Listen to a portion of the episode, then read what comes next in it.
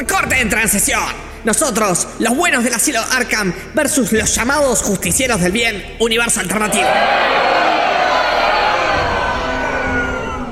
Y ahora, todos de pie para darle la bienvenida al juez más justo y más benévolo, el Guasón. Señor acusador, haga su discurso de apertura. ¿Cuándo fue la última vez que los miembros de este programa disfrutaron de un cómic o analizaron una película sin ser despectivos? ¿Acaso se crean un programa objetivo e imparcial? Déjame explicarte lo que hacemos. Aquí comienza Universo Alternativo. Nos gusta pretender que sabemos de lo que hablamos.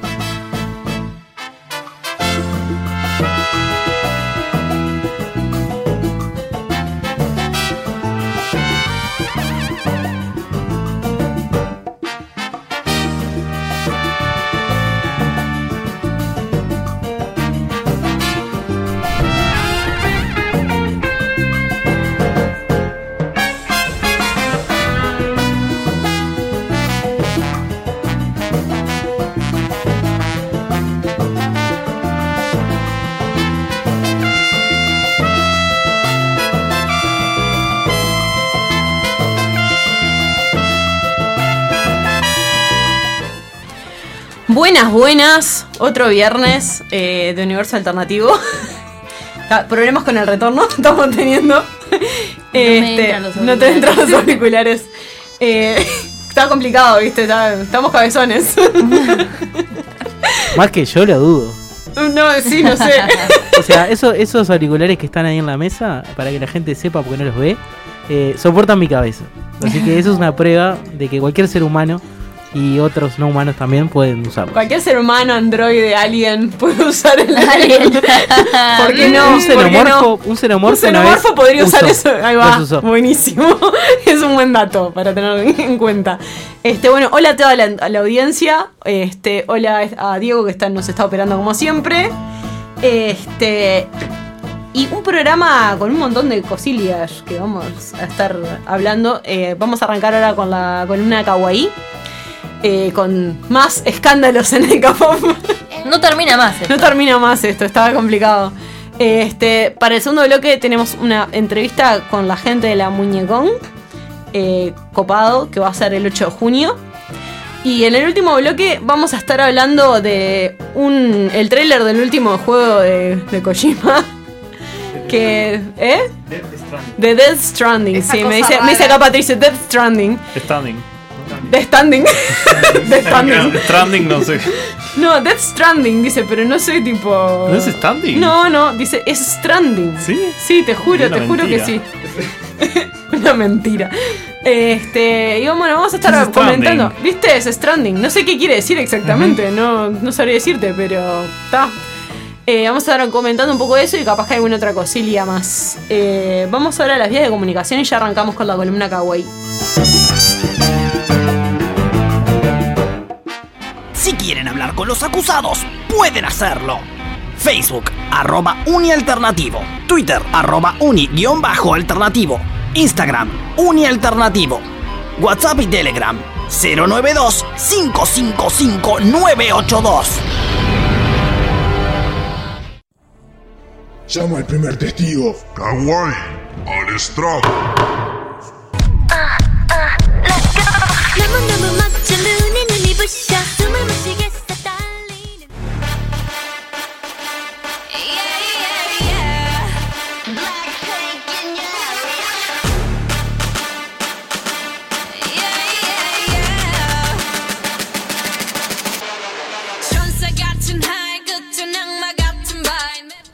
¿Qué pasará con Blackpink? Ya arrancamos así, ya arrancamos así. Sí, es que es parte de lo que vamos a hablar hoy. ¿Qué pasará con Blackpink? Y morirá. ¿Y mo- ¿Morirá? Ay, qué ¿Morirá? ¿No morirá? Morirá, Eh, no nadie, morirá. nadie lo sabe. Para mí lo va a comprar Este, otro. Nadie lo sabe. Y de- esto viene a colación de que seguimos hablando de- del, del escándalo de Burning Sun eh, y, la, y la cantidad de escándalos que, que trajo a este atados a él, porque en realidad no es solamente lo de Burning Sun, que ya lo comentamos, la última columna kawaii que fue extensa, y donde hablamos extensamente de esto, sino que ahora YG, este, que es una de las tres más grandes compañías de entretenimiento de Corea del Sur, este, que tiene grupos eh, como Big Bang o antes tenía 21, que eran grandes grupos del K-pop. Este, ahora Blackpink o Icon o Winner. Ahí son Este, los muchos otros más. que también tienen mucha popularidad, eh, se vio implicado en, en todo este problema eh, que, que surge a partir de lo de Burning Sun, pero que no está, no está directamente linkeado al problema que hubo en Burning Sun, sino que a partir de que a Seungri empezaron a, a revisarle las cuentas por el tema de la evasión de impuestos que estaba haciendo en varias de sus empresas, que viene linkeado todo el tema que hablamos la, la vuelta pasada, este, encontraron que había, había un club que aparecía como que era de Sangri y esta- aparentemente estaba haciendo evasión de impuestos. Hay, que saber que en Corea del Sur los, los clubes noctur- nocturnos tienen impuestos muy altos. Entonces, una de las cosas que hacen los, los dueños de esos clubs es registrar esos clubs como restaurantes para pagar menos impuestos. Aparentemente, Sangri tenía varios de sus clubes nocturnos registrados como restaurantes. En, en este caso, uno es de como la uruguaya de ponerle whiskería. Claro, claro, ponele. Sí. Ya está, ¿no? Es Sí, acá de sí. todos lados del mundo. Sí, en bien. todos lados del mundo la gente va de impuestos, entonces eso estemos claros. Pero claro, el tema es que cuando sos una figura pública y lo estás haciendo, está complicado. Y en este caso, eh, a, a medida que este, le, le auditaron todas las cuentas a Songri, encontraron varios de estos clubes que estaban registrados de una manera indebida. Y uno de estos en particular, que era un club que en un principio ellos pensaron que era de propiedad, propiedad de Sangri, pero que aparentemente había vendido a- al dueño de YG Entertainment. Todos sabíamos que Sí. YG Está implicado. estaba implicado. El tema es que no son, el tema, el problema no es que lo hubiese vendido a YG Entertainment, sino que YG Entertainment no le había cambiado la- el, eh, el estatuto, digamos. Lo había dejado como restaurante para seguir evadiendo impuestos. A raíz de esto, la policía coreana dijo, bueno, ya que estás A evadiendo ver. impuestos, impuestos con esta Vamos empresa. a hacerte una auditoría. Vamos a hacerte una auditoría a ver si estás evadiendo, evadiendo impuestos con YG. Sí, antes de lo pensado, ¿no? Porque las auditorías compañía. son cada cinco años y eh, ahora pasaron Sí. cuatro desde la última y de sopetón le De sopetón le, cayeron- ca- le cayó una auditoría nueva. Sí. Eh, así que bueno, está complicado porque ya las acciones por todo el escándalo que tenían con Sangri venían bajando estrepitosamente y ahora están obviamente bajando más. A todo esto los accionistas empezaron a pedir la cabeza de- del, del CEO, que no es YG, sino es el hermano de él. Él, él estaba como, como CEO artístico, no como CEO de la empresa en totalidad. Igual hay varios.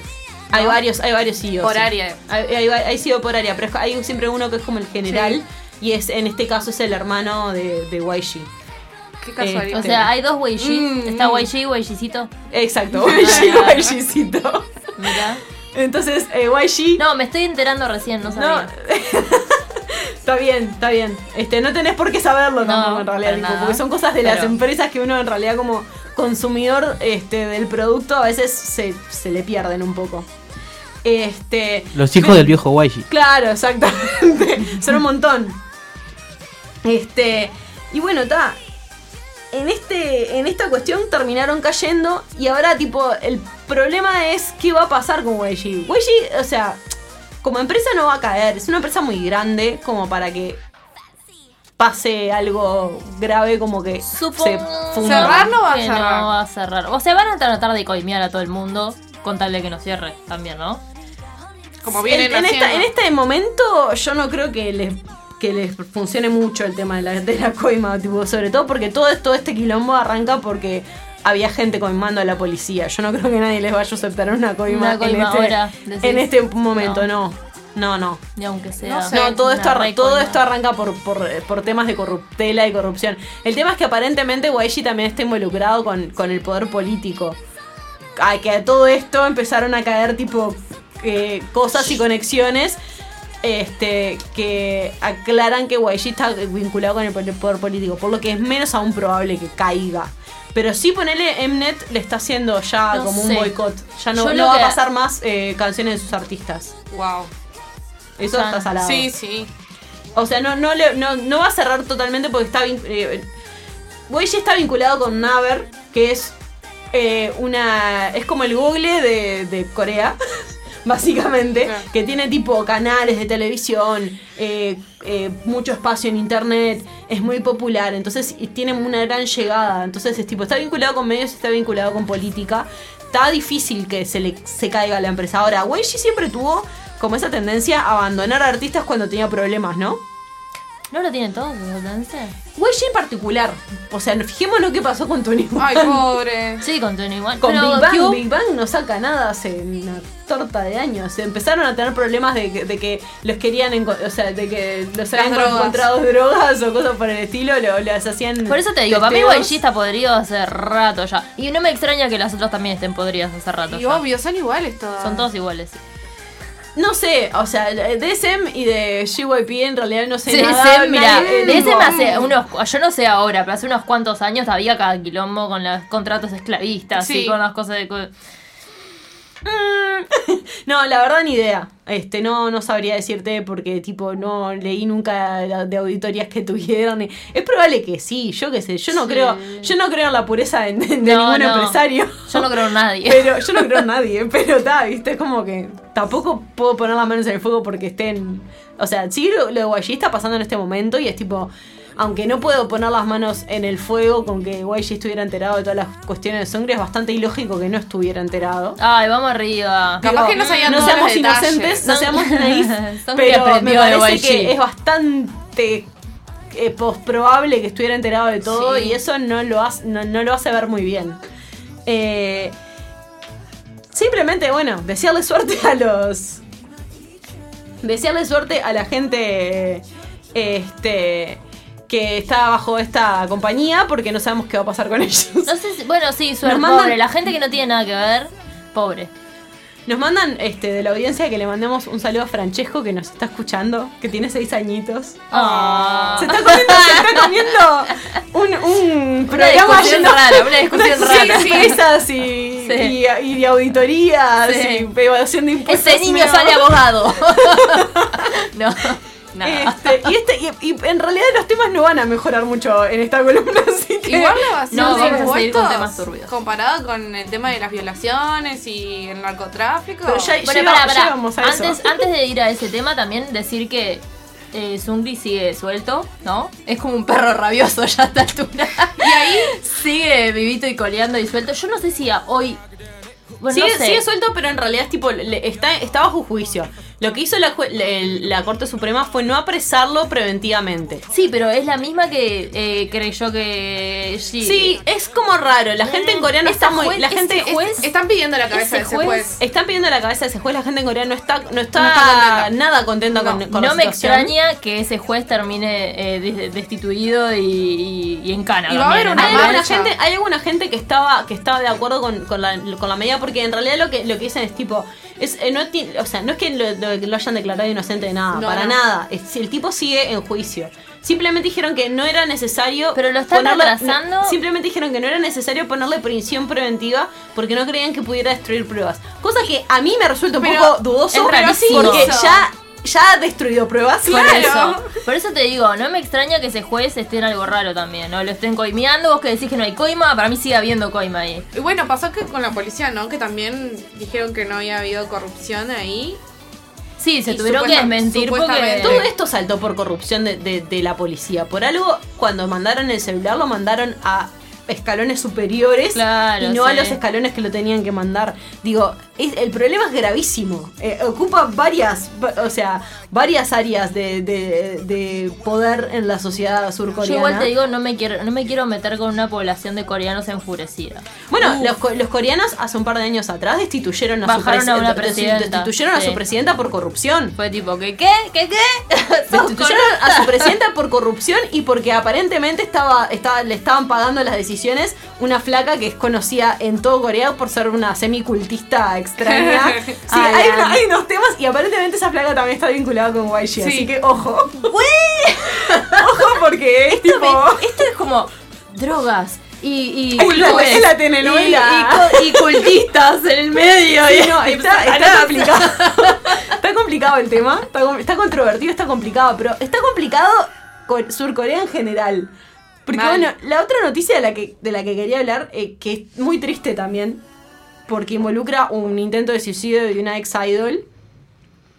Este.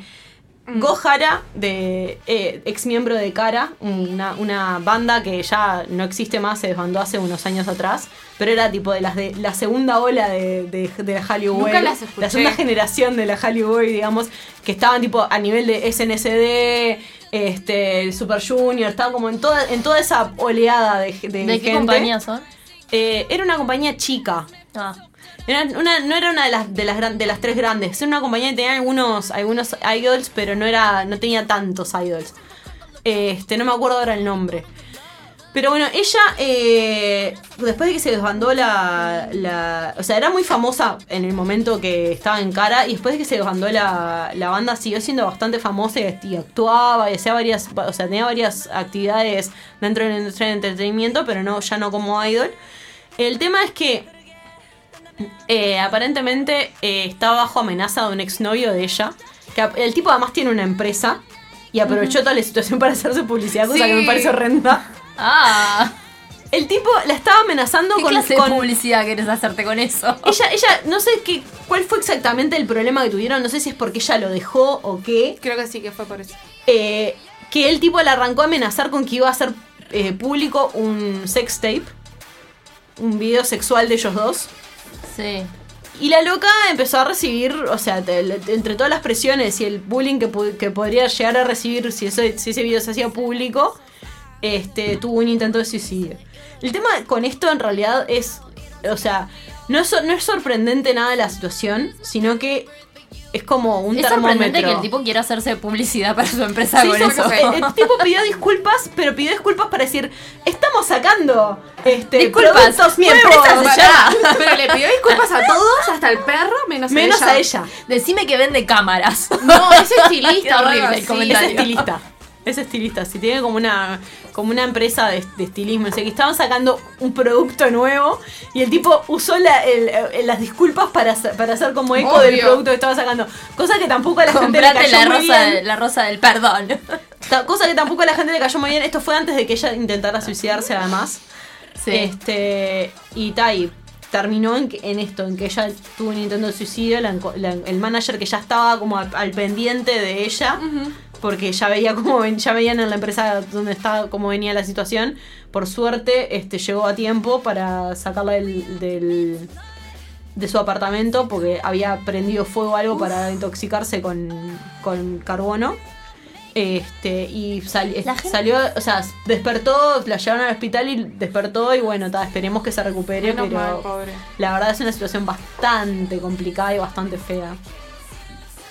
Que viene también de la mano de otras cosas que están pasando en Corea del Sur, de las que ya hablamos un poco, este, sobre todo del tema de las, de las cámaras web, de las cámaras espías eh, de porno, pero son cosas que también es tipo el movimiento feminista en Corea se está haciendo cada vez más fuerte y está tratando de evitar. Por suerte. Esta semana pasó también algo que no, no está vinculado a, a idols, pero me parece que es importante comentar. Sobre todo porque es algo que se hizo viral en todo el mundo, más allá de lo, de- de lo que es el mundillo del K-pop. Eh, se hizo viral un video. Se hizo viral un video de un. de una cámara de seguridad de un edificio. Ah, donde sí. se veía un hombre intentando entrar a la casa de una chica atrás de ella. Horrible de película de terror. Horrible película de terror. Se ve como a la, la chica entrando a su, a su apartamento y cuando está por cerrar la puerta, un tipo que intenta abrirle la puerta. Sí. Este, ese, ese señor ahora lo están tratando de juzgar, pero lamentablemente no lo están pu- pudiendo juzgar como la No gente a quiere. hacer nada. Porque por eso. como no llegó a hacer nada, lo, lo van a juzgar co- por, co- por intento de copamiento morada y no por intento de, de De violación, abuso. eh, que es lo que la gente quería para que le dieran más tiempo. Ahí va. Este, pero además salió, eh, salieron cámaras de seguridad eh, de las calles ante- anteriores a, la, a la casa de ella y se ve como el tipo ya las venía siguiendo durante varias cuadras. Que ta, da, da como da un, es como un termómetro de una situación que, que se ve que sucede y, y ahora se está viendo más o se está denunciando más en Corea del Sur. Gracias en parte a, lo- a- a- a la fuerza que está tomando el movimiento feminista, no solamente ahí, sino en todo el mundo, pero en. Asia es importante porque es un lugar donde las mujeres eh, no tienen tanta voz hasta hace tiempo. Yo me, me acuerdo, por ejemplo, cuando, ese, eh, eh, cuando SNCD era más popular, en- en- o sea, por el 2005, 2000 entre 2005 y 2009, ponele, que era la, época de popularidad de grupos como SNSD.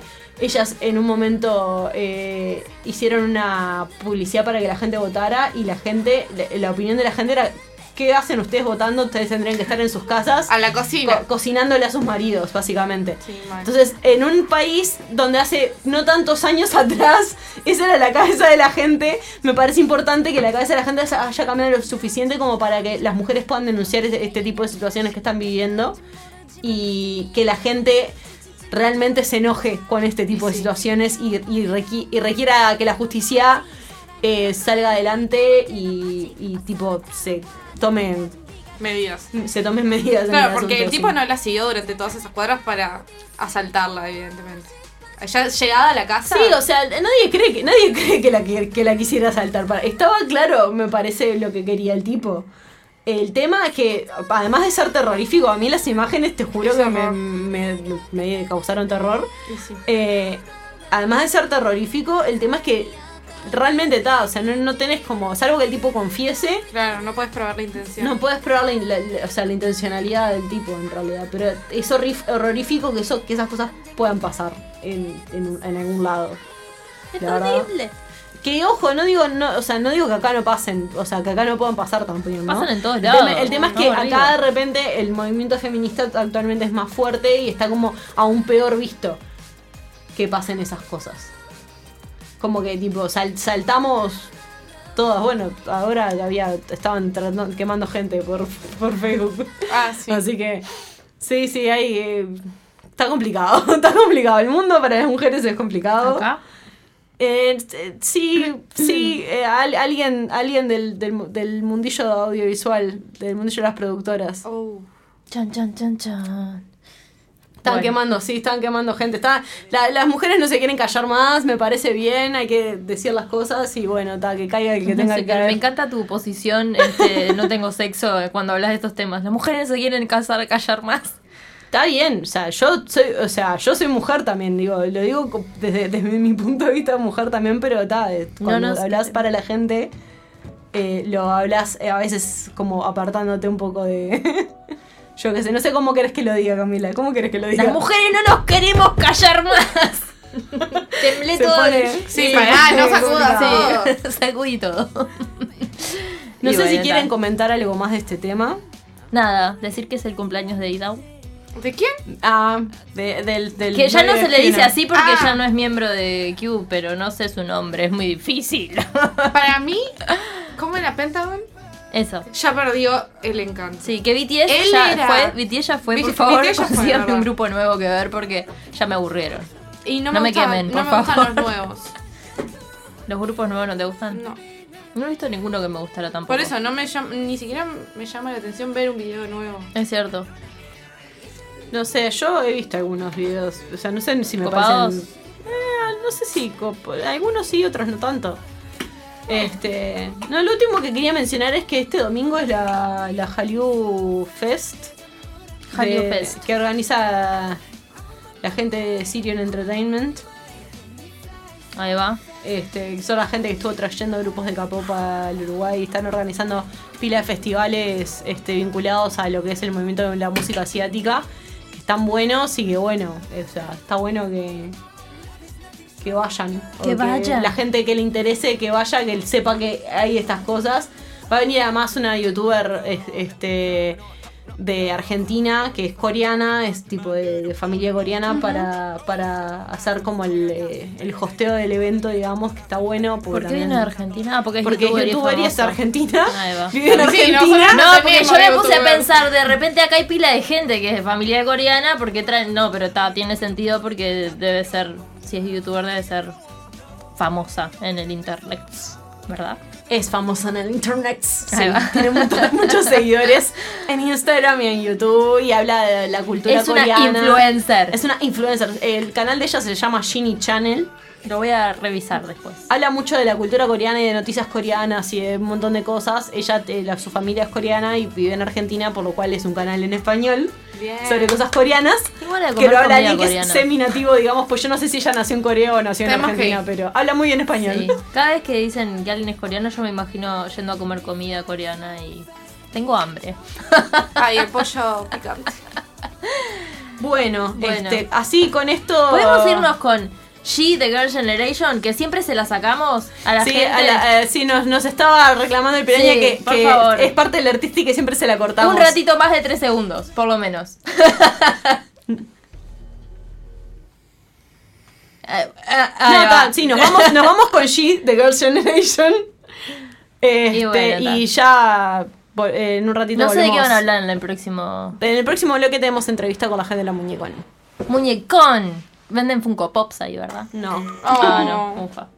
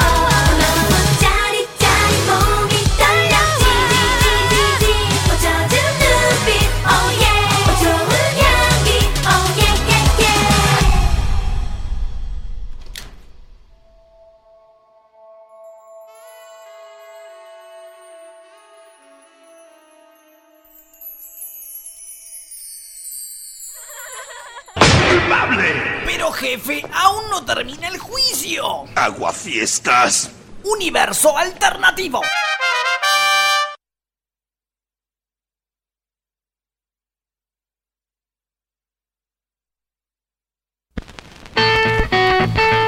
Estás escuchando Uniradio 89.1 FM.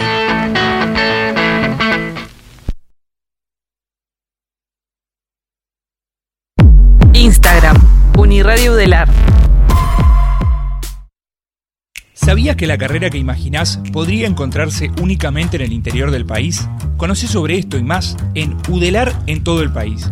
Martes 17.30 horas por Uniradio. El área de Cultura y Bienestar Universitario presenta su taller de creación de canciones, un espacio para la composición, divulgación y análisis de poesía y música popular. Si escribís, cantás o te interesa conocer la obra de distintos referentes, podés encontrarnos todos los lunes a las 19 horas en el Salón 22 de la Facultad de Arquitectura. Por más información, escribinos a textosdeltaller.gmail.com.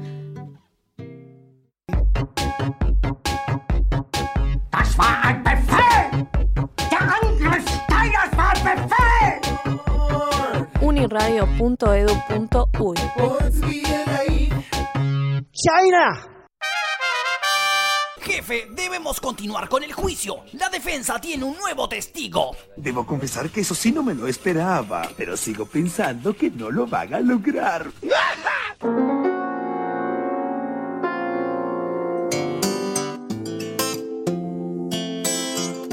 ¿Cómo te lo puedo decir si no me vas a escuchar? ¿Cómo te lo hago entender si no lo puedes ver? Nunca te supo valorar, pero sin lastimar. Es como un muñeco de papel y tú ya lo pusiste en el altar. Porque no, no, no, no sé. Tú que le viste, porque lo quisiste. Sé que ni tú ya sabes, porque lo quisiste, tu alma le diste.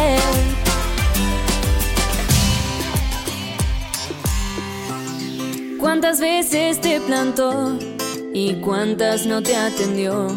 ¿Cuántas salidas ocultó y vos creíste su versión? ¿Cómo pudiste soportar a ese muñequito de papel? ¿Cuántas heridas se dejó a tu pobre corazón?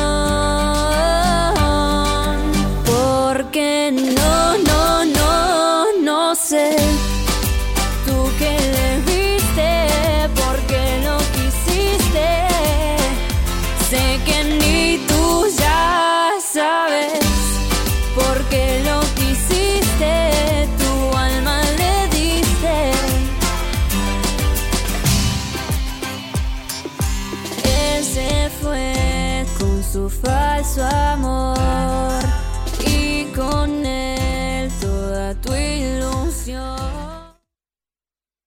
Universo alternativo.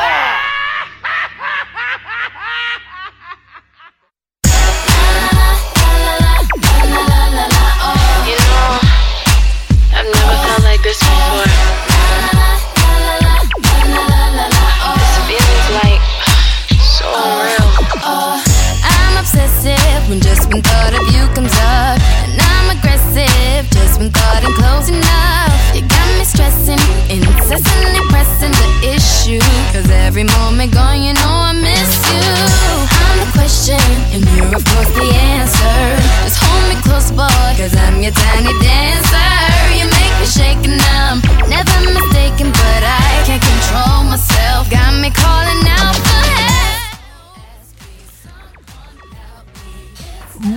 Buenas noches, sí, este me, me- me costó. Es más, ahora tengo mucha gente haciendo redes y que nadie está hablando conmigo. Tengo a Patricio que me dice. Buenas noches, señor Juan. Solamente quiero recordarle que antes de comenzar el programa le gané tres veces seguida en Commander. Qué- Qué feliz que me siento. Sí, sí, es la, la felicidad de tu vida. Este, tenemos, nos están acompañando la gente de la Muñecon. Muchísimas gracias por venir. Les voy a pedir que se presente, porque yo soy horrible con los nombres. Ah, mi nombre es Martín Mañana. Yo soy Germán. Y por último, Roberto Sandri. Bueno. Yo soy Esteban. Bueno, primero de todo, muchísimas gracias por venir. Yo le dije no golpeen la mesa, estoy metiendo a golpear la mesa yo. Este, primero, muchas gracias por venir. eh, y bueno, cuéntenos de esta segunda muñecón. Dale, eh, primero de nada, gracias por invitarnos y la- darnos la oportunidad de hablar un poco de esto. Eh, ¿Qué querés que te contemos? Y primero de todo vamos a hacer un poco el- el- lo que sería el chivo del evento. ¿Qué día es? ¿Cuándo es? La Muñecón es el 8 de junio de 11 a 19 horas en Wildwood City, ex embajada de Libia- Serbia. De Serbia. Yo me acuerdo de la embajada de Serbia porque era la explicación, ¿no? Boulevard España no. ahí a unos pasitos Sí, hasta hoy estuve mintiendo que era Checoslovaquia, pero. Pero está. No sabemos, pero queda por ahí, más o menos, Sí. de, de la antigua Unión Em- Soviética. Embajada de alguna- Xurs. Ahí, está, ahí está. Perfecto. Bueno, primero de todo lo que me estaban diciendo afuera de cabina, que lo capaz que alguno de los atractivos más grandes que va a tener la muñecón es la cantidad de invitados que tienen de afuera. Sí, tenemos eh, dos personas que vienen de Argentina, eh, que son Freddy Segovia, que estuvo ahora en, en unas últimas convenciones de Estados Unidos de Star Wars de las grandes, que viene con un libro de los juguetes producidos en Argentina. eh, los años 80, que se, se producía mucho acá, se compraba el molde, la licencia de Estados Unidos, hacía el molde acá. Eh, también trae su libro de Star Wars y tenemos también a Enzo Tedesco que es este, un muchacho que hace customs, o sea, los customs son figuras no hechas por una fábrica, sino que las hace él, que en este caso son de la línea de Superpowers, que básicamente es lo- los muñequitos de DC que jugábamos a finales de, de los 80, principios de los 90. Los típicos que le apretabas las patitas abajo. Y tenía un mecanismo que se, se rompía siempre. Que y siempre te quedas con una patita en la mano. Sí. Pero bueno, entonces, este, eso. No, pero aparte también me están contando que hay un uruguayo que hace figuras este, superhéroes de Bollywood y me quedé copado con eso. Sí, sí, Javier, Javier Renderboy, si lo quieren buscar en las redes, eh, hace modelado 3D y su, su principal público es el público de India, donde modela figuras de como si fueran superhéroes de Bollywood y se producen en masa en India. Eh, y van a estar a la vista también para, para Sí. que puedan ver. No para comprar, pero sí para ver. Es que yo me imagino que en realidad algún superhéroe de esos vamos a reconocer por la cantidad de memes que hay de, de lo que son las películas de Bollywood, sobre todo de acción, así que alguno por lo menos vas a, se va a poder ubicar. Me contaban afuera también de cabina que, que era muy interesante el tema de cómo creció, que, que en realidad la primer muñecón fue como por un error y, y darle forma, que, que fue una, fue una cosa tan buscada como vamos a hacer una convención. No, este, se quería hacer un evento y lo que es- nos sorprendió un poco fue la cantidad de gente que fue, porque lo que sí no esperábamos que fuera tan grande ya es la primera, porque fue mucho más, mucho más así nomás, por decirlo de Eh, una yo manera. me acuerdo de una charla que tuvimos los tres, o más de tres, somos más de tres, eh, que se esperaban unos 80 de un grupo que son como 3.000 capaz. El grupo hoy en día son, o sea, en realidad nosotros originalmente salimos de Coleccionistas de Figuras Uruguay, que es un grupo de Facebook que ya tiene sus años, tiene 2.500 personas. Y ta, este fue, este fue un evento porque nosotros en un momento hacíamos juntadas del grupo y eso cuando éramos, cuando éramos menos porque era más fácil. Y ta, Germán tenía la idea de hacer un evento para Claro. hacer venta y canje de muñecos y salió el tema de, de la muñecón. Exacto, salió principalmente, nunca tuvimos el puntapié inicial para arrancar este evento que lo veníamos queriendo hacer hace tiempo, pero en un momento me escribe una persona de México que iba a traer figuras donde las podía vender, entonces dije, ta, voy a hablar con unos, unos amigos a ver qué podemos organizar y salió la muñecón. Y aparte salió un éxito, ¿no? Porque Un sí, la verdad que, que fue mucho más gente de lo que esperaban, digo. Sí, esperamos, esperamos más en esta. Y recordemos que es entrada gratuita. Eso es importante. Sí, es importante. O sea que la plata se gasta directamente en figuras. En figuras y va a haber un puestito con comida también, este, para ese tipo de cosas, ya que vamos a estar todo el día ahí. Este, va- van a haber charlas de los invitados, también va a estar Nacho Alcuri de acá de Uruguay hablando de Funko.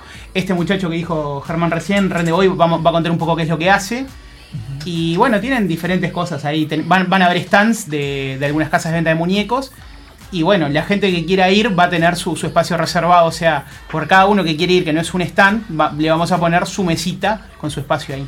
Claro, para cambiar, vender, porque la idea inicial es uh, un tipo feria, ir a cambiar, vender y, y comprar. Eh, ¿Qué te iba a decir? Y no, la principal idea eh, fue eso.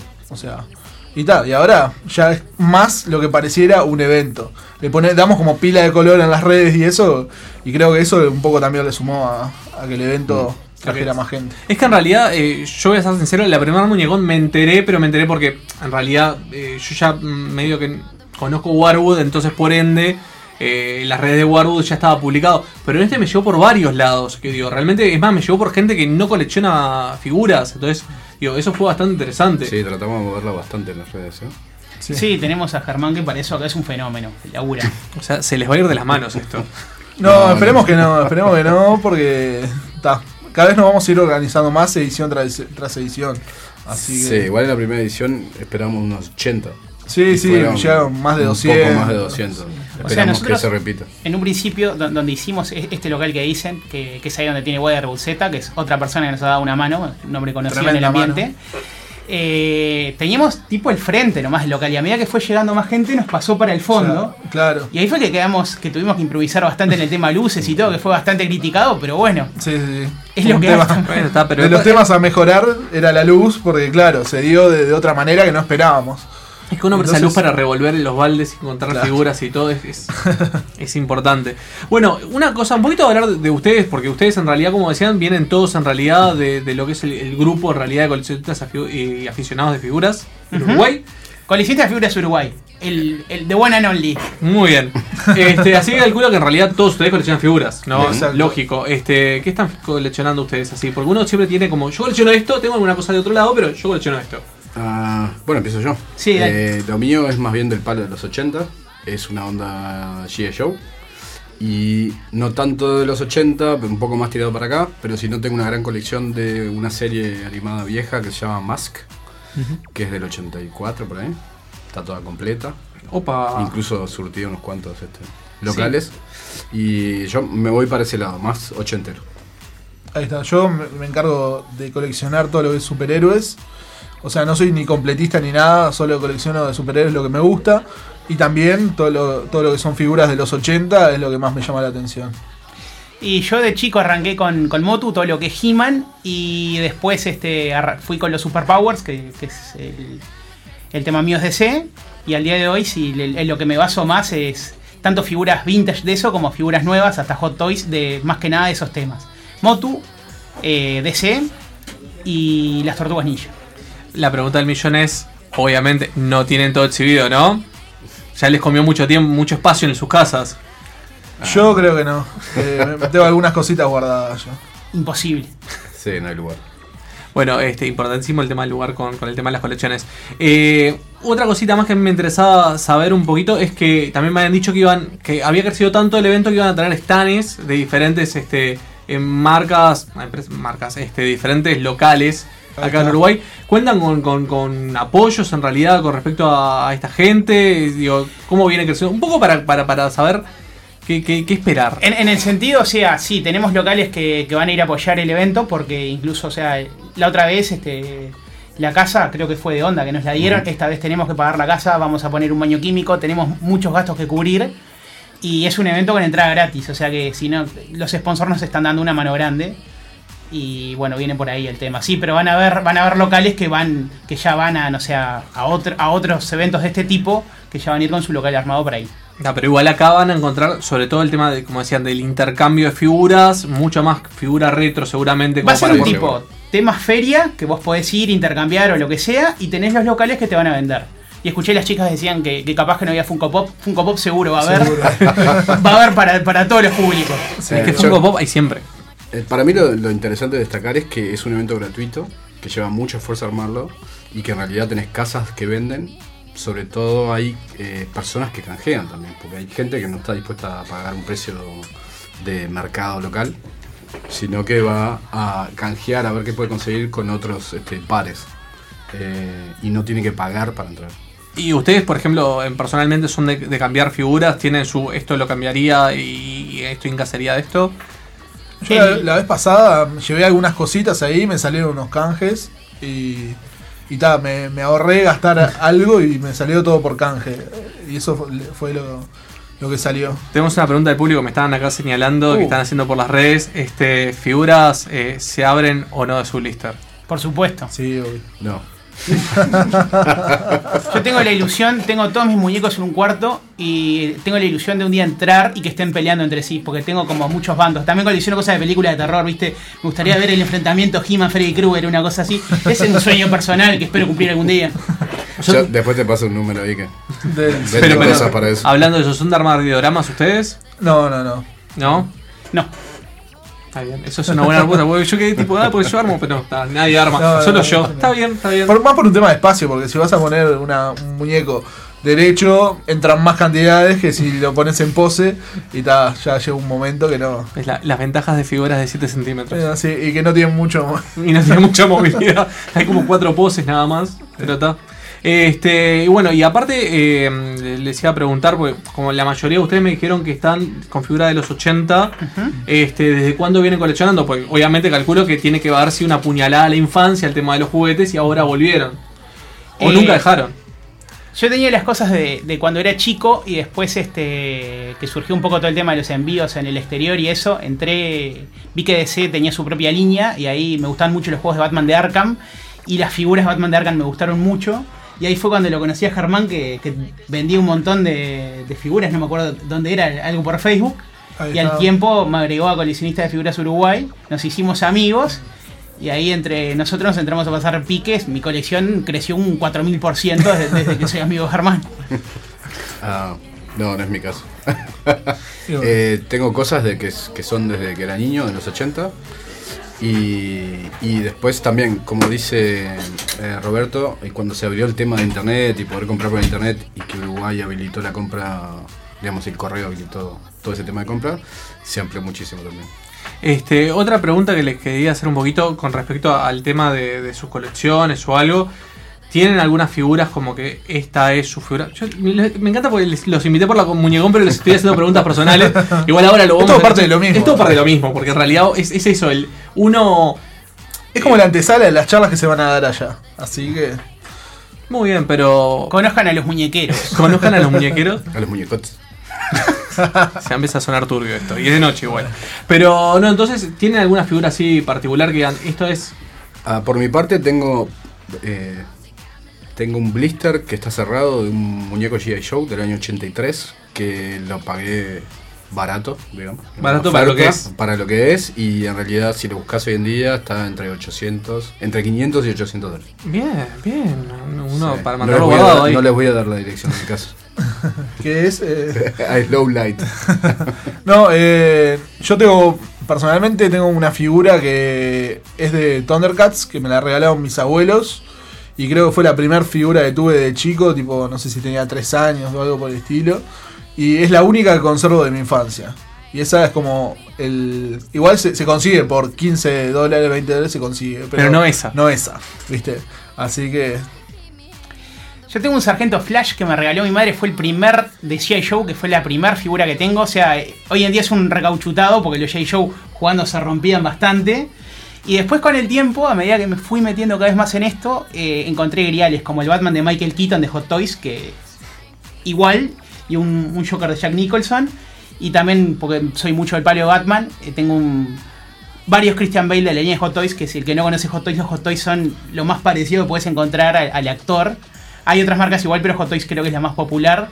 Ahí tengo ba- bastante, bastante dinero invertido, por así decirlo. Y aparte me encanta porque los juguetes en realidad no son un gasto, son una inversión. Sí, sí. Inversión a la felicidad. La verdad. Bueno, ¿y alguna de esas figuras, eh, la pregunta venía por ahí, ¿alguna de ese tipo de figuras van a, van a encontrar en la convención? ¿Ustedes creen que se pueda ver algún Hot Toys a la venta o alguna figura retro con bastante antigüedad? A la venta no sé, pero vamos a exhibir un po- un- algunas de esas porque es difícil también que vaya una persona con un Hot Toys y que vaya una persona por lo menos con 10 mil pesos, como decir barato, comprárselo. Claro. Esa, tarjeta. Es el tema. Eh, no- todavía no, no aceptamos tarjeta. O sea, nosotros no tenemos nada que no ver tenemos nada con que el tema de las ventas, salvo lo que podamos cambiar nosotros. Pero la gente lleva de todo, o sea, llega desde figuras eh, actuales, a figuras retro y, y lleva figuras cerradas, funcos, o sea, lo del- todo lo que, lo que te puedas imaginar hay de todo. Yo me sorprendí bastante con la variedad en la primera edición, así que espero no menos que esto para la que viene. O sea que en realidad lo que estamos esperando es volumen de gente, mucha gente que vaya a cambiar, también muchos stands de venta, muy lindas exhibiciones, bastantes charlas, alguna charla en particular que, que ustedes recomienden. Tenemos una figura exclusiva para la muñecón. Sí, ya la, la vi, es verdad, no la, no la mencionamos. Sí, es un linterna verde de los Superpowers, que es cuando el linterna verde está completamente cargado. O sea, es una figura de. Está hecha en resina, Enzo Tedesco. todo verde, transparente, que la hicieron, la hizo Enzo Tedesco, que viene que es exclusiva para la muñecón. Así que va a ser una figura que si la querés conseguir después no va a haber otro lugar. Así que... Es eh, exclusivo Es ahí. exclusivo. O sea, es la, podría ser la frutilla de tu torta. Exactamente. Qué horrible, ¿no? El macacón de la muñecón. El macacón de la muñecón.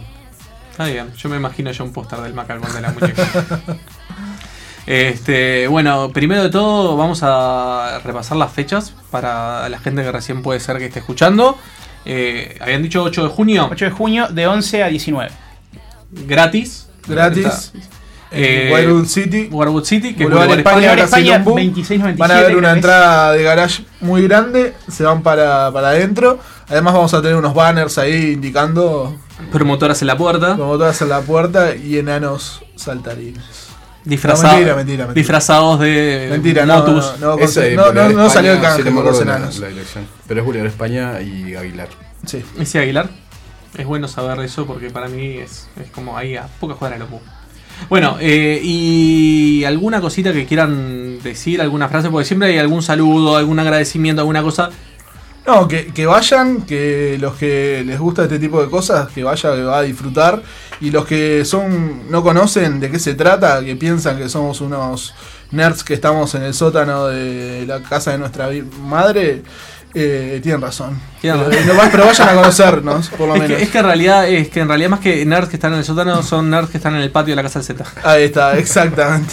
Pero bueno, muchísimas gracias entonces por venir. Este, gracias a nos, nos por la vamos, invitación. nos vamos a ver entonces en la muñecón. Este, yo seguramente vaya. Bien. No pude ir a la primera, pero me quedé con muchas ganas de ir. Espero que hayan clics, este, realmente. Eh, así que, ¿qué espero? Díganme que sí, que va a haber clics. y otra cosa, eh, vamos a tener sorteos. Opa. Eso sí, ya la otra vez tuvimos varios y vamos a, a tener más ahora.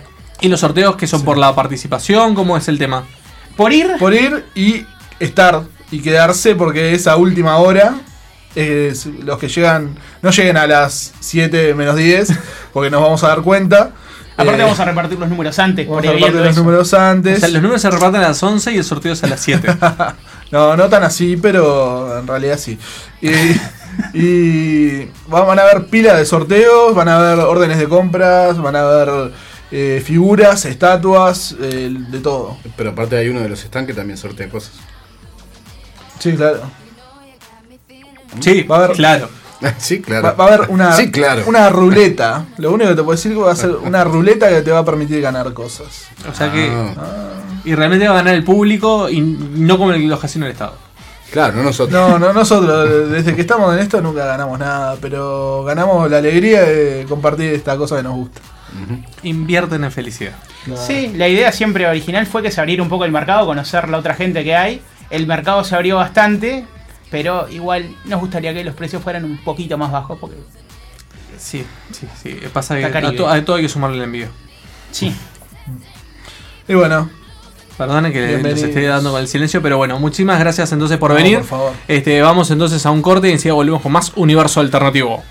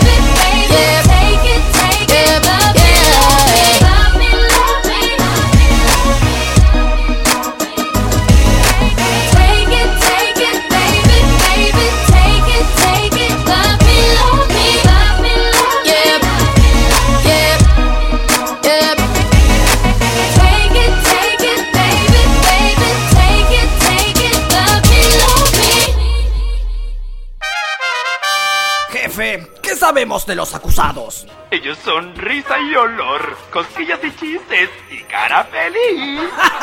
¡Es buenísimo, jefe! Suficiente, no tienen que ser tan aduladores. Estás escuchando Uniradio 89.1 FM. ¿Sabías que la UDELAR cuenta con más de 120, 120 ofertas de enseñanza con 30 carreras únicas en el interior del país? Conoce sobre esto y más en UDELAR en todo el país. Martes, 17.30 horas por Uniradio.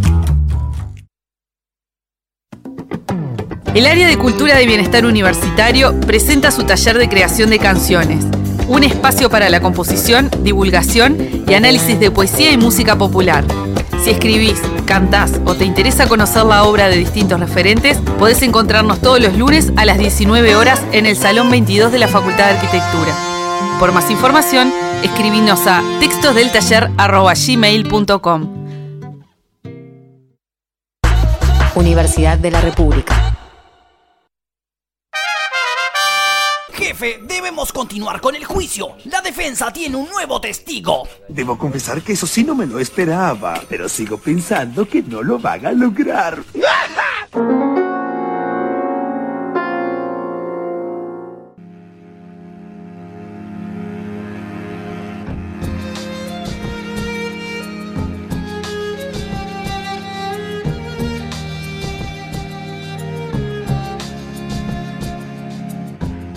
try to make it through my life in my way.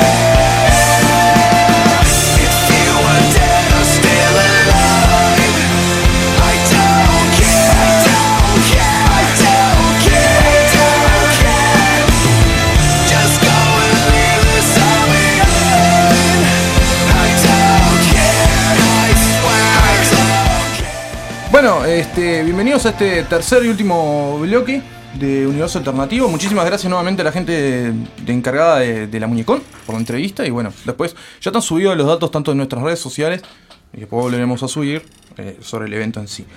Y bueno, y ahora vamos a hablar un poco de. ¿De humo? De falopa y drogas, drogas varias. Ese es algo hermoso, algo de que pasó a ser un humo constante hace años atrás, ahora a ser un. Bueno, pero no, no, no- no es la primera vez que mencionamos humo y Kojima, en la misma drogas. oración. Eso iba a decir, drogas, humo, es Kojima Es de lo que estamos hablando. Se materializa. Y hashtag Diego del Toro, siempre. Eh, Guillermo, Guillermo. Guillermo del Toro, ahí va. Eh, son como lo- los mejores amigos. Salió el tráiler, un tráiler de 8 minutos, 9 minutos, de Death Stranding. Sí, sí, Death Stranding, que es el juego que, bueno, Hideo Kojima está haciendo desde. la- Desde que salió. No, de hecho, es algo. El juego lo, lo tenía pensado desde que estaba en Konami, desarrollando Metal Gear.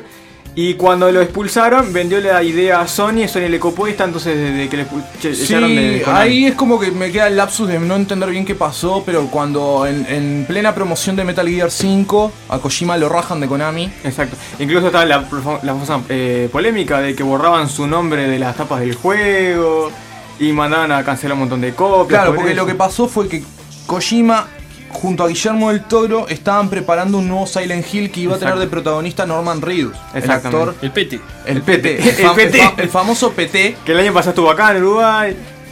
que era un demo que no este que estuvo es más fue bajado de la, de la Play Store porque de la, de la PlayStation Network porque no eh, ya está se canceló Pero igual vamos- algo hermoso que el, el- igual el demo se puede encontrar en los rincones sí, de en los internet. rincones oscuros de la internet se pueden encontrar sí yo particularmente la única vez la única vez lo he visto por videos nomás Exacto. pero está la gente quedó muy manijeada muy por ta es un nuevo Silent Hill reinicio de la franquicia Hideo Kojima en el medio y con Guillermo del Toro Y que estaba muy bueno. O sea, tenía todo para explotar para la mierda y PlayStation lo canceló. No tenía Sí, pachinko. Con- Konami. Konami lo canceló porque no tenía pachinko. Claro, porque no, no- pensaron en la versión pachinko. Claro, no tenía el port. Y lo cancelaron, igual lo cancelaron sin mediar palabras, simplemente dijo esto no sale y Bueno, punto. está, Kojima es, por eso, sigamos, en la línea temporal sería eso, Kojima es, echado de Konami, eh, finalmente Kojima se deja de joder y crea su propia productora, Kojima Productions, y ahí empieza la maquinaria de humo. Sí, Porque está, tirar carbón. tipo, Sony, apare- eh, creo que es en el E3 del 2015 o 2016, que en la... En la, en la- 2016. ahí va, Ahí va, en la... 2016.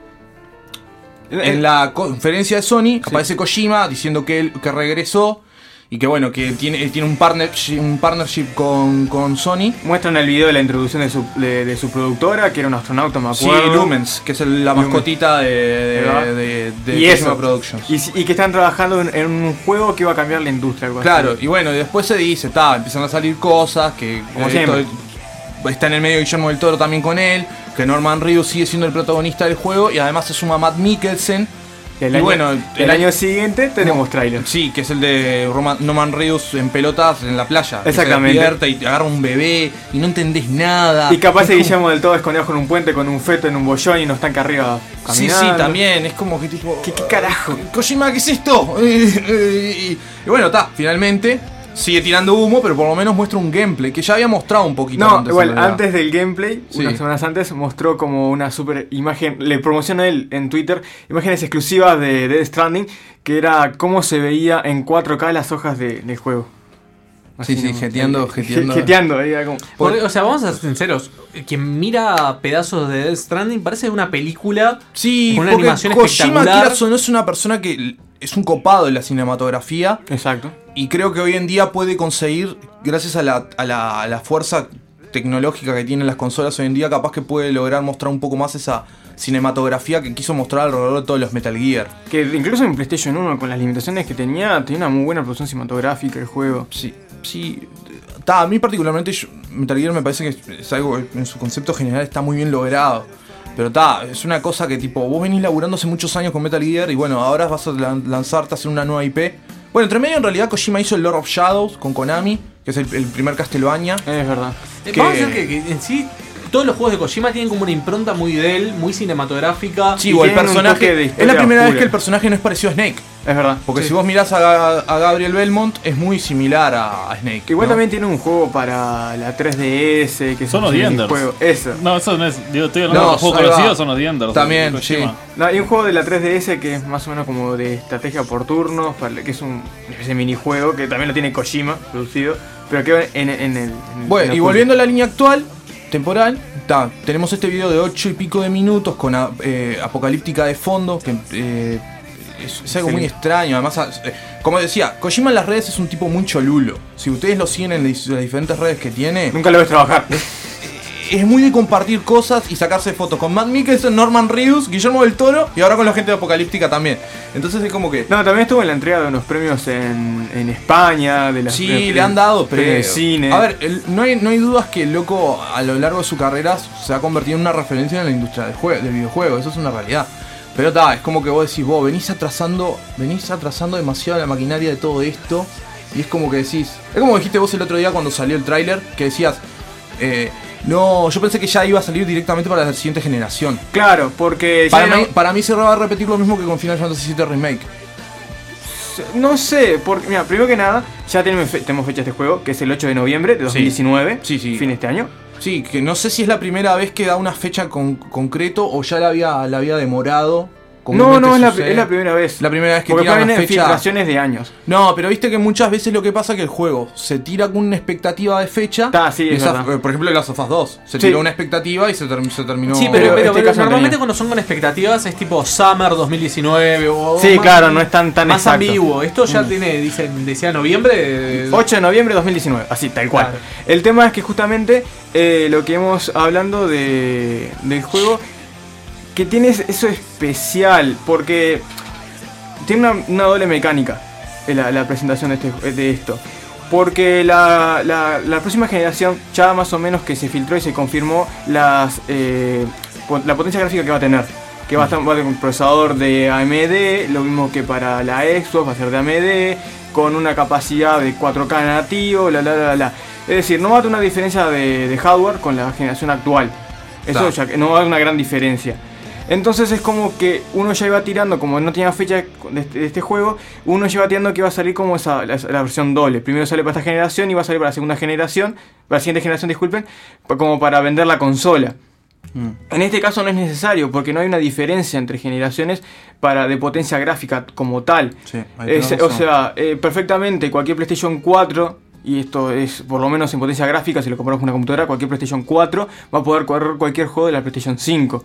Por Sí, porque mal o además menos. Dicen, dicen que vuelve la retrocompatibilidad a la consola. Sí, cosa la- que eso, la- es, eso es un debe. La, sí, pero la retrocompatibilidad hoy en día se hace gratis por el, el tema del streaming. Ni siquiera tenés que Está tener bueno, pero con el, por ejemplo, con el, ah, ah, el PlayStation, vos, por ejemplo, PlayStation Now decís ahora que tiene el tema del streaming. Exactamente, Eso que podés- es reciente. PlayStation Now salió hace cuánto, hace No, y- o sea, sí. o, o hace o hace poco es que es funcionable. O sea, hace poco es 100% funcional. Está.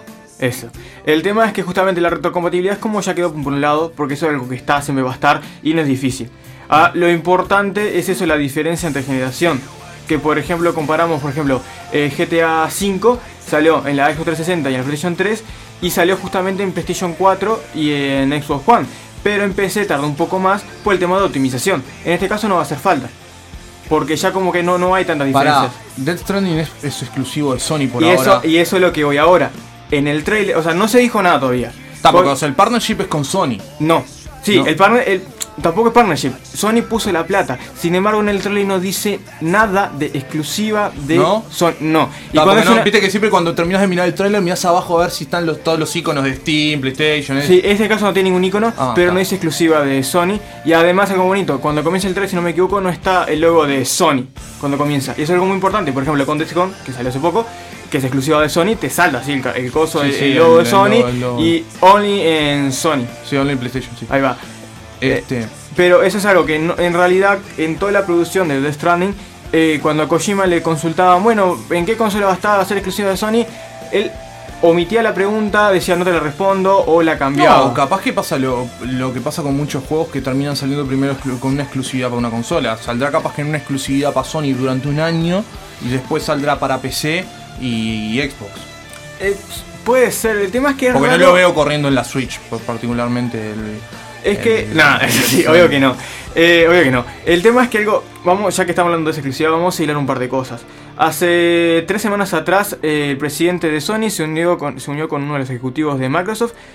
Que no el, no el ejecutivo de, de la parte de Xbox, sino un ejecutivo de Microsoft, que se unieron para hacer una plataforma de stream más fortificada de videojuegos. Entonces ya como que ya Sony y Microsoft ya son la misma, ya se amalgaman. Segundo, eh, Xbox hace dos días atrás largó su Xbox, eh, el Xbox Pass, que son esa especie de suscripción en que tienes acceso a un montón de juegos por pagar la suscripción. Ahora es compatible con PC. Recordemos que ahora se puede jugar en la PC, no necesitas que comprar una consola de Xbox para poder jugar el, el Xbox Pass. Ahora lo pasas en PC. Para jugar todos esos juegos que son exclusivos de Xbox. Sí. Eh, y a su vez, vamos a otra parte, de que PlayStation Now, eh, que es esa plataforma de suscripción y stream de videojuegos, es compatible con PC desde su origen. Entonces como que en realidad eso ya la exclusividad para mí ya no va a ser, porque por lo menos en Xbox no creo que esté. De Stranding, por, lo- por el tema de, de- de- de- de dinero y de exclusividad de consola para vender, etcétera. Pero muy seguramente lo vamos a ver en PC. Tarde más, pero va a ser en PC. porque si no tenía lo de Y exclusivo. ahora dejando de hablar de la exclusividad, yo quiero. Creo que los cuatro vimos el video, ¿no? Sí. Sí. El gameplay. Vamos a hablar del gameplay. O sea, Norman Reedus, que es el último hombre de FedEx en la Tierra, que busca. De FedEx y que lo atacan unos Es guachitos, como que guachorros. Estados Unidos dejó de ser Estados Unidos y hay que reconectar. Es algo muy filosófico y muy, muy viajado de Kojima todo esto, de verdad. O sea, ¿no? en realidad lo que te están mostrando eh, en muchos escenarios es una persona con un traje especial Que es está, eh, que, está que- que en Páramos. Que aparte vamos a ver que hay como un grupo diferente de gente, como que hay bandos, por decirlo de alguna forma. que te vienen a pegar, ver. que te vienen a pegar con palos. Y que vos te defendés pegándole con el portafolio. Y se te caen las cosas de tu. Y que se, y si te golpean se te caen la- los objetos. El, el peor repartidor de la historia. ¿no? Este, no, pero la, la cuestión es que en sí es que vamos a ver como que hay un juego como de planos, este, en donde vamos a tener un villano un maloso con poderes místicos, que es Mike Mikkelsen. sí. Este, lo que seguramente termine pasando con medio basado sobre todo en la, en la- en la frase de Kojima que tiró con la carta. Que vamos a tener que hacer como, como un vínculo, como que realmente todo la- el tema de, de Unir los páramos es uni- unir diferentes grupos. Unir America Great Again. Oigan, algo hermoso de Kojima, que siempre tiene su hermosa crítica a los Estados Unidos y a la sociedad capitalista en general. Eso es algo que está en Metal Gear está es palpable. Sí, pero es un gran consumista de todo eso. Ah, no, sí, obvio. Es como que te tiro con esta, pero te agarro con la otra. Sí, sí. Bien. Eh, el tema es justamente, en, en la carta que seas vos, que la publicó IGN, dice que en realidad, eh, como hoy en día estamos, las personas están aisladas, recordemos que Kojima es japonés, las personas están aisladas en sus propios mundos, Death Stranding lo que se basa es unir distintos mundos mediante las conexiones con los otros jugadores. ¿Qué te dice? Eh, mediante las experiencias de otros jugadores. Sí, pero eso todos inferimos que hay algo de multiplayer. Claro, y pero es online. un juego que es single player en Es- realidad. exacto, Claro. es como va a ser algo interesante porque va a ser un juego single player. Sí, recordemos que los single player están tomando de vuelta una, una, Una fuerza. una fuerza, por decir uno nomás, God of War, single player. Igual, The Spider-Man, entre paréntesis, eh, tipo, los juegos single player están metiendo multiplayer de onda y de costado, tipo Dark Souls y todo eso, ¿no? Que tienen su, su deje o su dote. Oh, no, igual, ojo. Ya, es eh, ya es malo jugar single player en Dark Souls, no quiero saber. Nunca, nunca me animé a jugarlo. No, pero multiplayer. estoy hablando, es la de la hablando- nata. estoy hablando no de, de- de eso, sino tipo la comunidad mismo que te deja las notitas y cosas así. Sí, que sí. tipo tenés que estar conectado para jugar y siempre hay algo. Ah, que, yo, se- que yo sería muy bananero. interconecta a los eh. jugadores. Oleme el dedo, le pondría en una No, nota. lo que, lo que pasa es que en Dark Souls te, te limiten las frases, pero hay gente así, sobre todo de que saltá por acá que hay un tesoro, y nada. O va con confianza, te mata un Ah, toque. bueno, pero está el video clásico del Dark Souls, como decía Esteban, que tipo, es un tesoro y es un mimic. El, Es un el- mimic, el- sí. el- el cofre te, te- te lastra, así. Igual, justamente, ah, te, contra- te, te- te hago el contrapique de que Sekiro no tiene multiplayer y trabaja excelente sin multiplayer. Y si le pones un sistema de notas, de como tiene eh, Dark Souls, se pierde una gran esencia del juego. Ah, qué manija, todavía no jugué Sekiro y todavía ya sé que sale Nino 2. vos. Tengo una manija acá. arriba de. Ah, es riquísimo. Tipo- No, pero justamente volviendo a Death Stranding. Sí, sí, volvamos al humo. Volvemos al humo. a la- la- ¿Qué te muestra? Primero cuando es algo hermoso. Mostramos a, eh, a Ryus que está en un punto eh, más bajo y que es en un punto más elevado, que hace pela una, una escalera, Sí. se extiende y se sube. También con cuerdas. O sea, Con lo que vamos a ver es que en realidad hay como mucha mu- funcionalidad para este, atravesar un terreno difícil. ¿No te hizo acordar a Oblivion, la película de Tom Cruise, Sí. en un montón de cosas? Sí, por, por el tema de los vacíos, de los paisajes verdes y todo. Pero acuérdense que en realidad en esto no solamente tenemos esos paisajes, sino que hay como un segundo plano Exacto. en donde tenemos una guerra muy al estilo de la guerra de trincheras de la Primera Guerra Mundial. De hecho, es la Primera Guerra Mundial. Es como que el personaje, que el villano, salta entre tiempos, pero son como dimensiones alternas y que Rios Pa, está ahí en el medio. Va, va a estar demasiado pirado eso. y, que, en realidad el vínculo para poder este para poder estar entre las dimensiones esas son los bebés. La, la cosa más, la- la cosa más creepy de todo. Y que en realidad no, lo más creepy de todo fue con la segunda escena cuando no es un. O sea, te muestran como un bebé saliendo de una, de una cosa naranja, pero la segunda escena es una cara de una muñeca rota saliendo de la Sí, cosa sí. naranja. Conociendo a Kojima debe ser, o, o la mentalidad japonesa debe ser como una especie de simulación de lo que los fetos. hay una parte también como que Ryus está como eh, analizando el bebé y vos decís, ¿qué vas a hacer? ¿Vas a, vas a hacerle upgrade al, al bebé? ¿Le vas a poner va- cositas? Tipo, es como que tipo, "Wow, esto está muy pirado. Claro, Y- o sea. Ah, disculpa. No, no, pero que lo que digamos decir justamente es eso, de que de que el mundo rosa capaz que el terror de alguna forma, porque Sí, hay sí. toda esa figura de las sombras negras que parece que pertenece a otra, a Sí, otra ahí escena. es cuando se te prende la antenita esa que tenés en la mochila. Esa Que parece una especie de acompañante robot que te protege. También ahí toda esa mecánica me hizo acordar mucho al Metal Gear 5. De hecho, también Eh. en un momento vemos un sistema de que está en unas trincheras, como decías vos, que está disparando un rifle moderno y que tiene un, por lo menos en lo- el momento del tema de la, del, del HUD, es idéntico a Metal Gear, con ese tipo transparente, minimalista, con información constante, casi RPG. Entonces como que va a ser un tinte Hay de un- todo esto. O sea, a mí me suena, me suena como un concepto de tierra, purgatorio y que la gente, Sí. la, la parte Exacto. de guerra está todo. O sea, por eso cuando vos me decías Primera Guerra Mundial, yo no sé si es Primera Guerra Mundial porque se muestran como muchas cosas a la vez, pero en ese ambiente negro, turbio, terroso. Matt Mikkelsen tiene su, su tropa de, de soldados esqueletos. Que se prenden Que le, que le brillan los ojos en rojo. Sí, sí, sí, es todo muy... Que ahí están armados en realidad como tropas especiales. Algo lo que me hizo recordar mucho eh, en eso es eh, una exclusiva de. que ya no es exclusiva de Sony, que es Beyond Two Soul. Sí. Que tiene ese, ese tema eh, cinematográfico en que ve eso mucho de, juega mucho con el entorno, con los espacios, la iluminación. En ese juego está William Defoe, ya está. Es un gran juego. Es, no, sí, es un gran juego que tiene una gran crítica que la parte de gameplay. Entonces yo lo estoy tomando que es un Beyond Two Soul con el tema de la historia narrativa, con el toque oscuro de Kojima, con crítica y con un excelente gameplay de sigilo que tiene Metal Gear. Yo, a ver, acá estamos diciendo, sí, Kojima hace mucho tiempo está tirando humo, etcétera, etcétera, el gameplay, todo lo que quiera. A ver, no dudemos que este juego posiblemente venda más de 5 millones de copias. No, Eso así, tomarlo tranquilo. A la, a la- a la corta.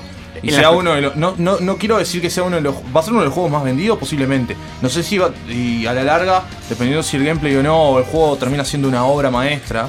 Porque a Kojima lamentablemente no le podés poner mucho más que la vara esa. Sí. Tipo, si termina ganando premios o no, etcétera, etcétera. Pero que a ver, el juego va a repercutir, ya está. Ni tal es. Eh, Piranha que nos estaba escuchando estaba Ah, diciendo, sí. estaba hablando justamente de si íbamos a mencionar a otra gente que se fue de, de Konami y mencionaba justamente por, por lo que es el Lost Trainer, Ah, pero igual el muchacho, no, no, nunca me sale el nombre. Arashi. Ahí va. pero, Ah, pero no lo vamos a mencionar porque seguramente en otro Oye. bloque hablemos de, de- de- del El decaimiento de, Koji- de, de Konami. No, no, pero, pero más que, que el decaimiento de Konami. No solo fue este, Konami, ¿eh? Pasó en muchos lados. Ahora No, sacó- Keiji Inafune, me acuerdo, ¿te se acuerdan cuando se fue? El creador de Mega Man, Sí. de Capcom, Sí, trató sí. de hacer lo que Pobre. Y, y no le fue muy bien, ¿no? Con Mighty Para nada. Pobre Esteban, me hizo acordar el meme de, de- de Luigi cuando dice soy Luigi. Y todos lo quedamos mirando, el Mario Verde. ¡Ah!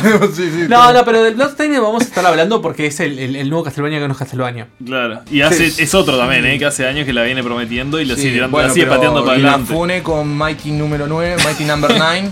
Ya, eso fue- Eh, fue, fue Algo Es la hermoso misma de idea eso. igual, es la misma idea. Sí, me sí. voy de mi empresa y trato de hacer algo que, eh, tipo, se Igual con Inafune famoso. toda la gente le, di- le dijo toma mi dinero. Fue un Claro. crowdfunding Igual, del- igual hizo, hizo como tres crowdfunding para ese juego.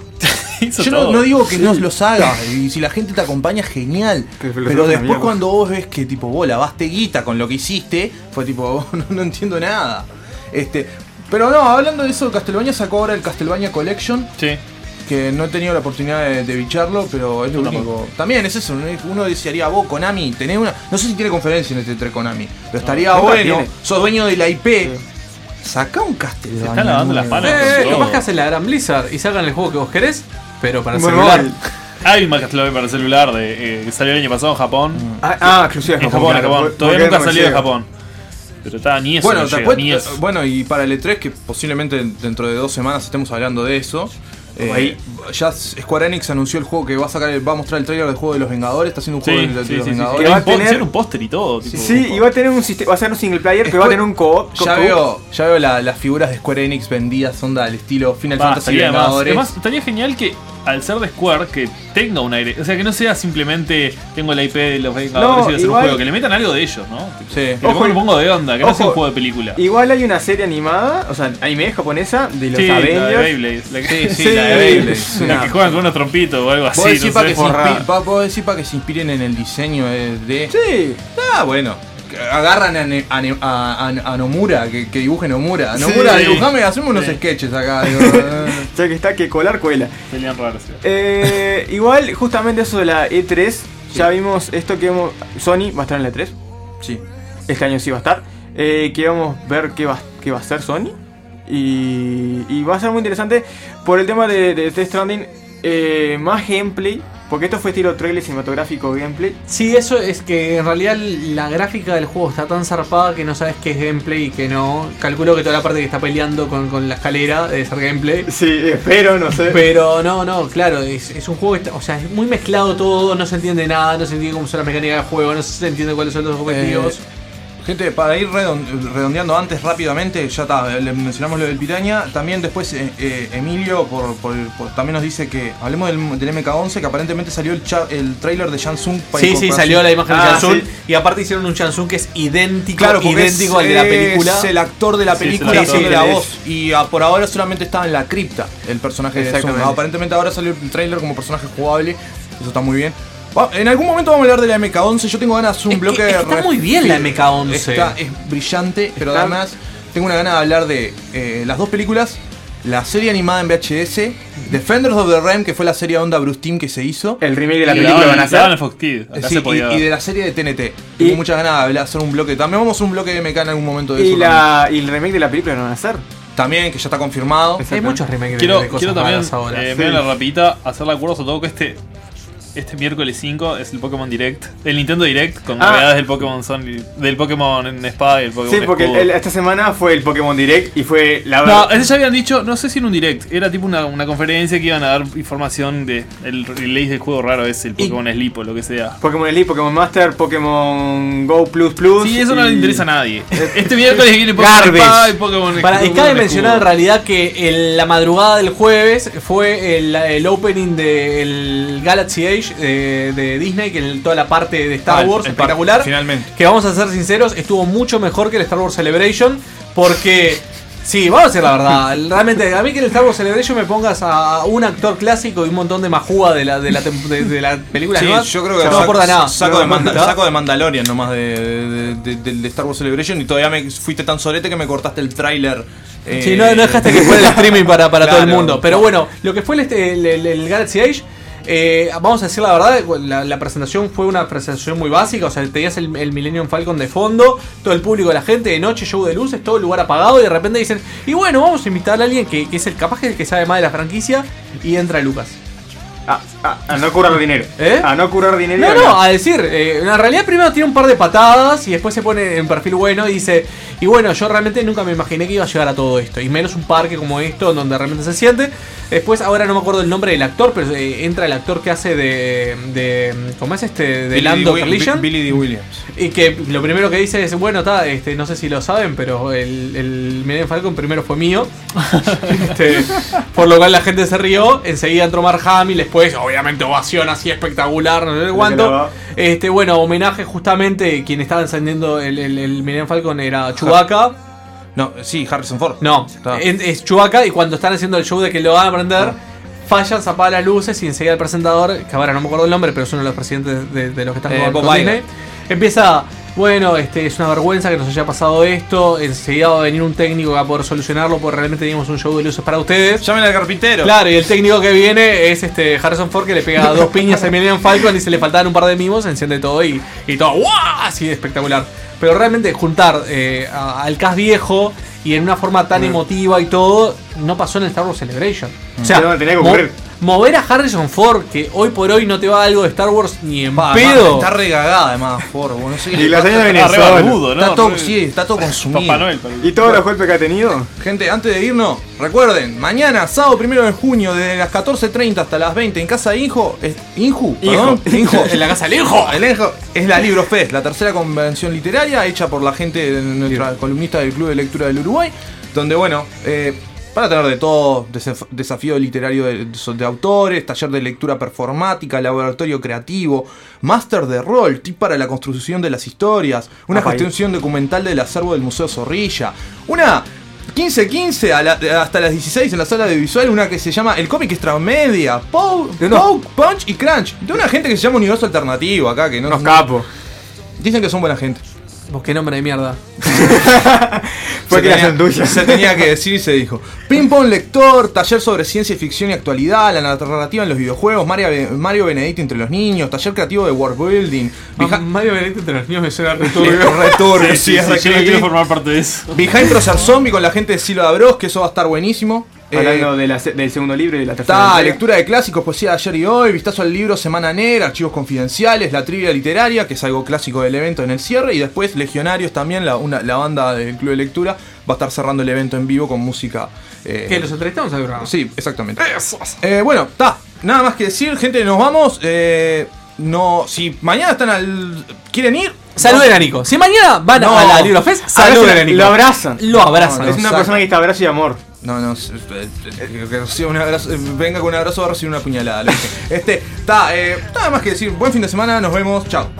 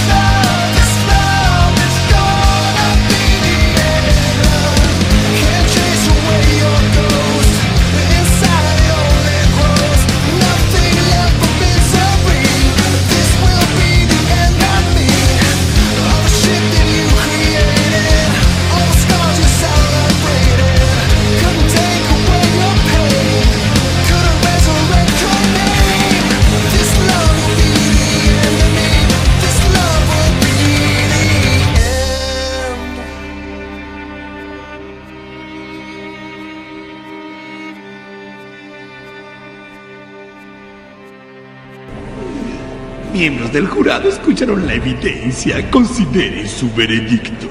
Muchas gracias por escucharnos. Señoría, después de la brillante defensa de la abogada, no tenemos otra salida que encontrar al acusado inocente.